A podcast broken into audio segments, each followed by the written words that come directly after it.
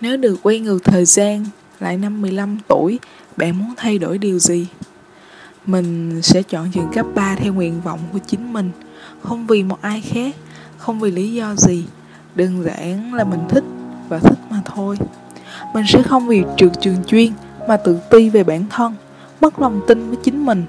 Mình sẽ mặc kệ người khác phán xét, so sánh vì mình đã cố gắng hết sức trong khoảng thời gian học tập và thi cử đó và học cách bảo vệ chính mình trước những lời nói cố ý gây sát thương.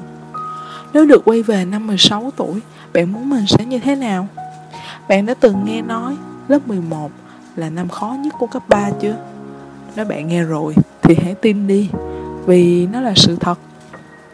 Nếu được quay ngược thời gian, mình của năm 16 tuổi sẽ mạnh mẽ hơn, quyết đoán hơn và dám từ bỏ những điều không hạnh phúc mình của năm 16 tuổi sẽ không vì một người mà đánh mất chính mình, không chạy theo cảm xúc của họ. Khi đó sẽ cháy hết mình vì tuổi trẻ, không vì một người mà bỏ cả thế giới của bản thân. Năm tháng ấy, mình sẽ hiểu được giá trị bản thân, không chờ đợi trong vô vọng và mệt mỏi. Nếu được quay ngược thời gian năm 20 tuổi, bạn có hối hận không? Mình hối hận vì không tin vào thứ mà mình muốn theo đuổi mà có lẽ sau này điều đó trở thành đam mê lâu dài, rất rất lâu dài. Nếu quay ngược thời gian năm 21 tuổi, bạn có hối hận không? Mình rất hối hận, vì mình có thể chọn cách làm khác đi. Cách tốt nhất để kết thúc là nên dứt khoát, chứ không phải là sự im lặng. Mình rất hối hận vì đã không yêu thương bản thân và đối xử không tốt với nó. Cơ thể chúng ta là của chúng ta mà. Không thể vì ai mà hành hạ nó. Nếu được quay về năm 22 tuổi, Bạn muốn làm gì? Mình sẽ không đi đường vòng, Mà trực tiếp xin vào công việc mà mình muốn.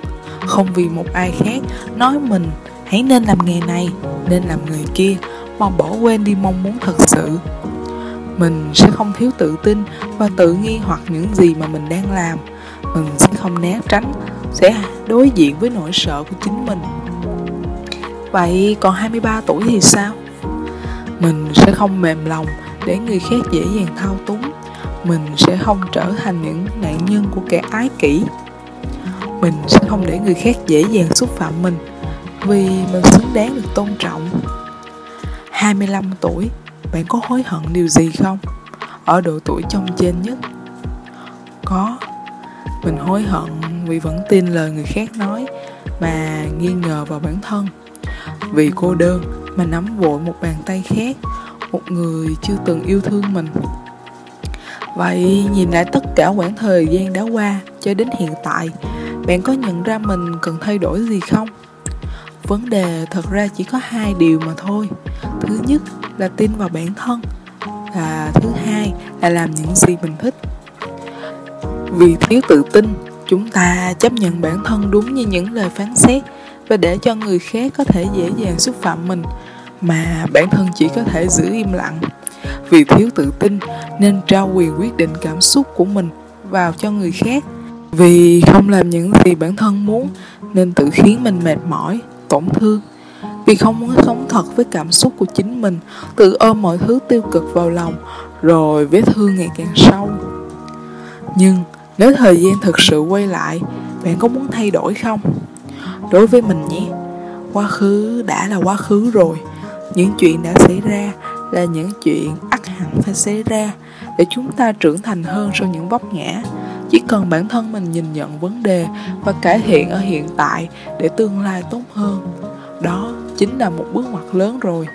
Quan trọng, dù cả thế giới có quay lưng, mình vẫn còn chính mình, tin tưởng và yêu thương bản thân, sống thật với cảm xúc là cách để mình càng ngày càng có nội lực và có kháng thể mạnh mẽ trước virus đầy rẫy ở ngoài kia. Đôi chút lời tâm sự mỏng của mình, mong gửi đến những bạn đã từng như mình à trải qua giai đoạn như vậy. Cảm ơn các bạn đã lắng nghe podcast của Thiên Hy.